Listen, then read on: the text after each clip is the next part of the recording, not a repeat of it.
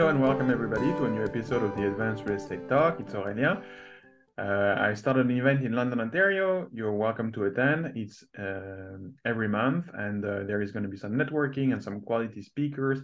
Uh, Glen and Darcy will be the guests, and we'll record them and we'll publish uh, on our website. So you're welcome to uh, come and attend and network if you're in the area.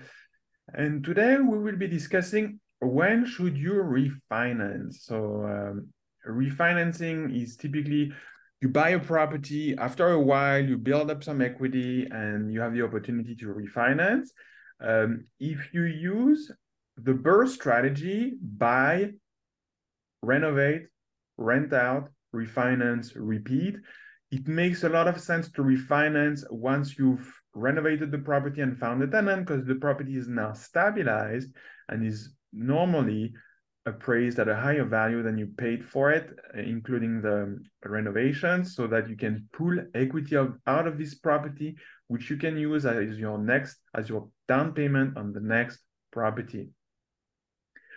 And then the question is, uh, once you've done that refi, this initial refi, you know, when do you refinance next? Do you want to have your properties paid out if you have a, a portfolio of properties and your goal is to buy and hold?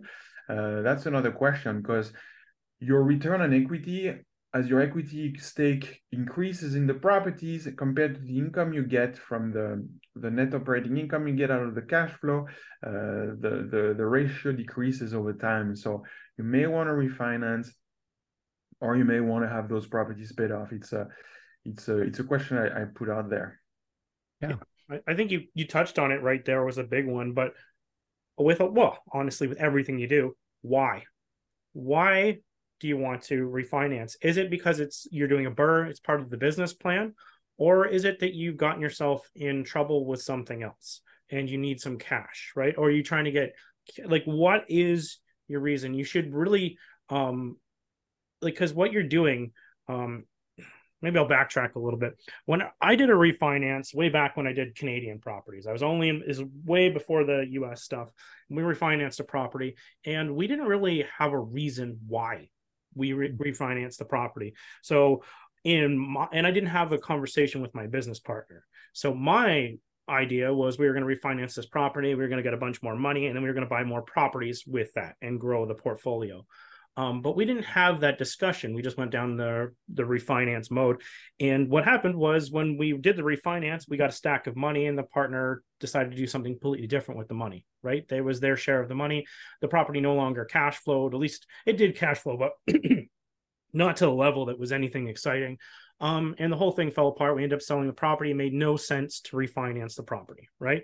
So if you're going to refinance the property, when you're talking to the mortgage broker and you're having that sort of conversation, initial conversations, like figure out what like they're going to tell you this, but figure out what your mortgage is going to be and everything else. And will this property still cash flow when you've completed this, right? Mm-hmm because that's what people are going through this right now because they're getting themselves yeah. into trouble and they're looking to refinance. And yeah. if you're in trouble and refinance is your your solution, maybe there's a better solution. Yeah, I agree. You're right. Yeah. Because people are doing this right now. They're refinancing because yep. they're in trouble and they're going into longer terms and or sorry, longer amortizations and they're doing yep. stuff to try to make this thing work. and lower mortgage coverage. I've seen 1.1 out there offered, which is you're just scraping over the iceberg. It is not safe. Nope. So if you're doing a refinance because you're in trouble, where is this property actually sitting? How much equity is in this property? There could be a different solution that makes more sense than refinancing it. And mm-hmm. um, depending on where you believe we are in the cycle, because it typically goes up and down, um, if your game plan is you're going to strip all the equity out of this property and then it doesn't cash flow very well at all or not at all afterwards um, and your plan is just to make appreciation going forward i think that that is a very risky move at this point to bank on because people did this in ontario for years just banking on this appreciation that we got all through covid and everything else where properties doubled in price it ain't happening. You might you might get some appreciation, but you're not going to get what we used to get. Um, so um, if that's the case, if you're sitting on a property, this is only my opinion. You can do whatever you want. You're sitting on something with a lot of equity in it, like I'm talking, some of these people are sitting there with, you know, a million dollar home with half a million dollars in it. It's a rental property. It doesn't cash flow. Maybe it's time to sell that property. You could earn a lot better. Like, what is your return you're earning on that equity?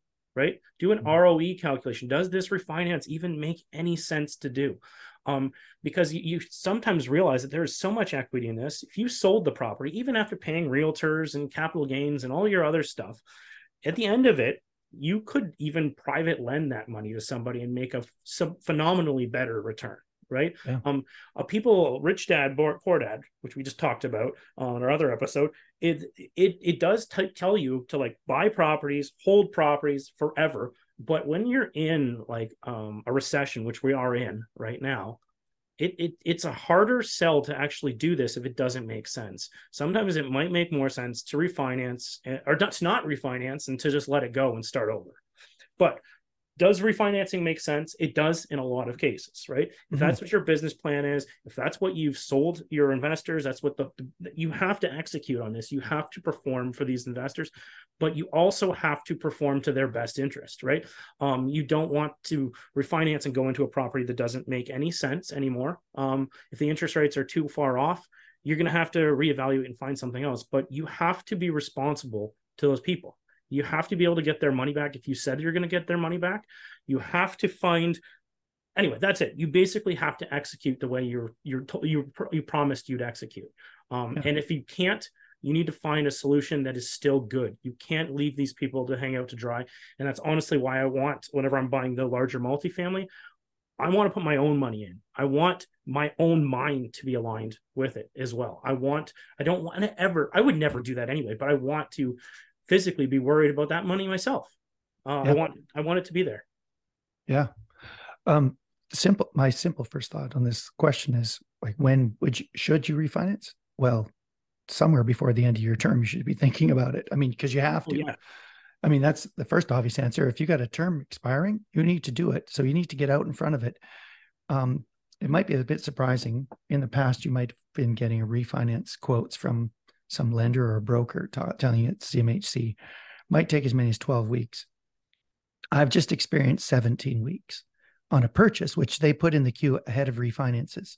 So when the interest rates have been rising through this last six or seven months, there's been a lot of people refinancing, and the term, the amount of time it takes to get your refinancing in place has extended. You need a lot more time than you think. So if you have a refinance coming up, you will be out of options if you only go with the current lender. The current lender will be the fastest, and they probably won't get you any equity out, and they'll probably give you a posted rate and a short closing with a low fee. Uh, we need a documentation fee, application fee, and for five thousand dollars, you can renew at two and a half percent higher than your last one. No equity taken out. That's not a great deal, unless that's the best deal you have, and you lose the property otherwise, because you can't extend past it. Because then there's usually a backup rate that's double or something. They don't want you to do that, and you don't want to do that. So once you refinance, when you're supposed to, and get out in front of it, uh, mm-hmm. so you have options, right? So think about it: 16 weeks for a purchase to get through CMHC to get a certificate of insurance, and then you still have to put in front of lenders. So now we're talking 20, 21 weeks. You're almost looking at half a year. That's a long time to get financing in place. So if you're thinking about it, you should probably already be doing about it, right? In this right. current climate. Uh, Glen discussed when you have high equity and you have a stable building. So if you have a, I don't feel comfortable with with uh, mortgage coverage ratios much below 1.3. That's uh, one and a third higher than all your calculated bills at the worst possible rate. So I total, I understand uh, DSCR calculations. Maybe you want to explain a little bit of that. Yeah, it's simply make sure you have more than enough money, more than enough 30% more than enough money to cover your bills as they are calculated. And they kind of gross them up on the on the bank side of things because they may not trust your uh, vacancy rates are as, as good as you think they are. What if you have the one time event where it just happened where five or six people moved out and you ballooned up to 14% and it took you three weeks or three months to renovate those suites and re- put them back into the market? Now you're way over the local vacancy rate So unless you can prove year after year that you're substantially below that vacancy rate with your own records, you're going to have to go with the posted rate and a little higher because they're going to be careful because they're hedging because they're an insurance company first before a lender, right? So the lower that ratio is, one like 10% over, like 1.1, that's only 10% over your posted bills. 1.0 it means that it breaks even. There's no Yeah. They're not doing that. They are not doing that. That they take a 50 50 chance of you meeting your obligations every month. Oh. No bank, no credible bank is doing that. That's some kind of loan shark. And they're waiting for you to lose the property. They're not lending to you. They're about to take the property from you. That's not an ideal situation. Mhm. Uh, a third thing where I might where you might do this is where there's a really good chance to diversify, to spread your risk, and you have a lot of equity still in your property. But the reason for doing it is not because there's just a lot of money that you could release there to your investors or to other properties, but there's a really good, compelling reason to diversify, uh, to spread your cash flow and your money out among several properties and grow your business. I think that's a compelling reason to re- refi- refinance. You'll compress the cash flow from the first property, but the idea is to diversify it across two or three other properties and stabilize your incomes and diversify your risk. And that's a good plan. Um, I would do it on that circumstances. And Because do. it makes sense because you're leveraging the bank. So you're now Mhm. re-leveraging your money a second time. Right. Yeah, so it actually will increase, give you a return on that equity. Yeah, it's just smart. Um, the last one, and this is one that I've done uh, on two occasions. Um, if you have to buy out a partnership or settle an estate or something like that, um, or you have a really large bill, if you're talking about a big multi-res, you might be, have a roofing job in front of you that's two hundred thousand dollars. Um, that's easily that, that's an easy thing. A fifty-unit apartment building could easily have a hundred fifty to two hundred thousand dollar um, roofing job in front of it. Gutters downspouts scuppers re insulating reply with the whole top and put foam on top. It's a big job. You could take a second.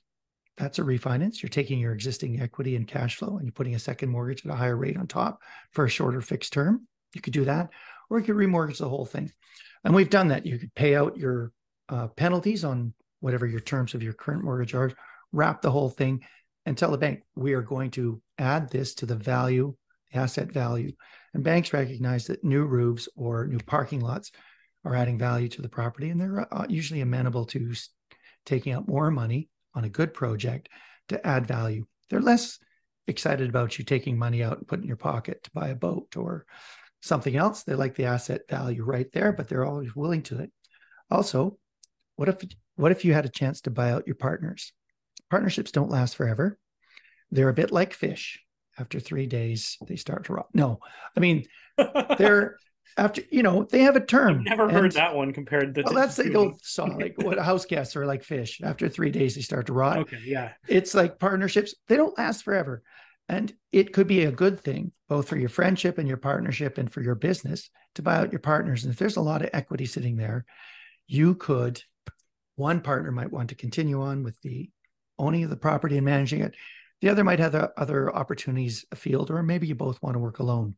Um, you entered into a partnership for a fixed term because you're smart. Now you're shortening that term and releasing each other from the obligation to each other that's smart. You should consider that um, especially if there's friction in your partnership um, or differences of ideology or you want to go different ways or one is substantially older than the other. Uh, they may want to retire.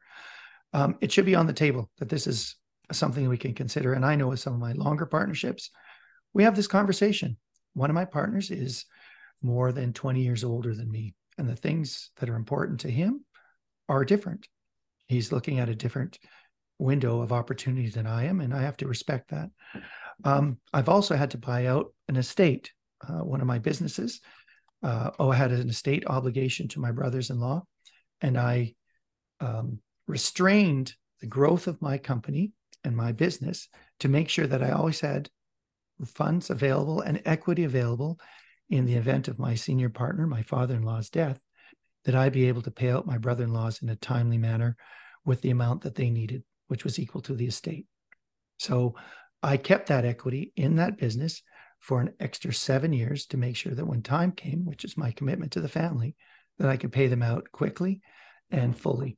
In no holdbacks, no like promises. that, could you not use like a life insurance um, instead of kept keeping the equity around?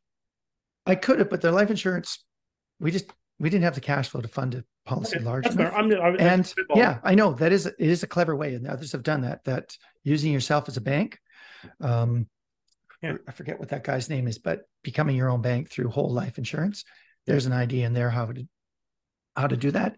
I wasn't super sophisticated, and my senior partner was not willing to take company cash flows to insure himself in the event of his death to pay off this obligation. He'd much rather it came out of my end of the equity. so that's you know he's the senior partner, and that's the deal we struck. But you're right. There's other options there, but I did in this case. no, so it I kept it's whatever works. no, it's totally it's a it's a really clever idea, and y'all should look into it. Um, I didn't know about it at the time, and it was was an option available to me. But that would be a situation where that equity could relieve you of the obligation to the estate in one big one big pass. The equity's there, you get a new mortgage, you pay them out immediately, and within 90 days, they're the estate's paid out, and you've taken on new debt. But um, uh, but that you've been planning for forever. I think those are all excellent times to use debt and to remortgage. Oh yeah. At least I've Yeah. done all of them. Yeah. I think a lot of it there there's positives, there's negatives. Um, and I think you just have to understand what you're doing. Um, Totally. you know, understand how it's going to look afterwards. Look at like you know, look weigh out the pros and cons, and make sure that you're not going to be in trouble afterwards if you do it. And if you're, and what are you going to spend the proceeds on? I think is a big thing. If you're going like you're talking about buying boats, um, it's not even going to be good for your business, right? To We joke about that. You're not allowed. If you're writing the interest off in, on the property, on the project, you can't take the money and go buy a boat. You just can't. Um, if you want to pay it tax paid, your equity takeout and pay the taxes on it and write the interest off yourself on that extra, feel free. CRA will be pleased to let you do that. But you can't use it for personal purchases. You're just going to run afoul of CRA. Yep. But I like to joke about people buying a boats because it, it's fun, but it's super frivolous to me. I'm not a boat person. I like going on boats. I don't. I I don't think I'll ever own one because my wife is not a boat person.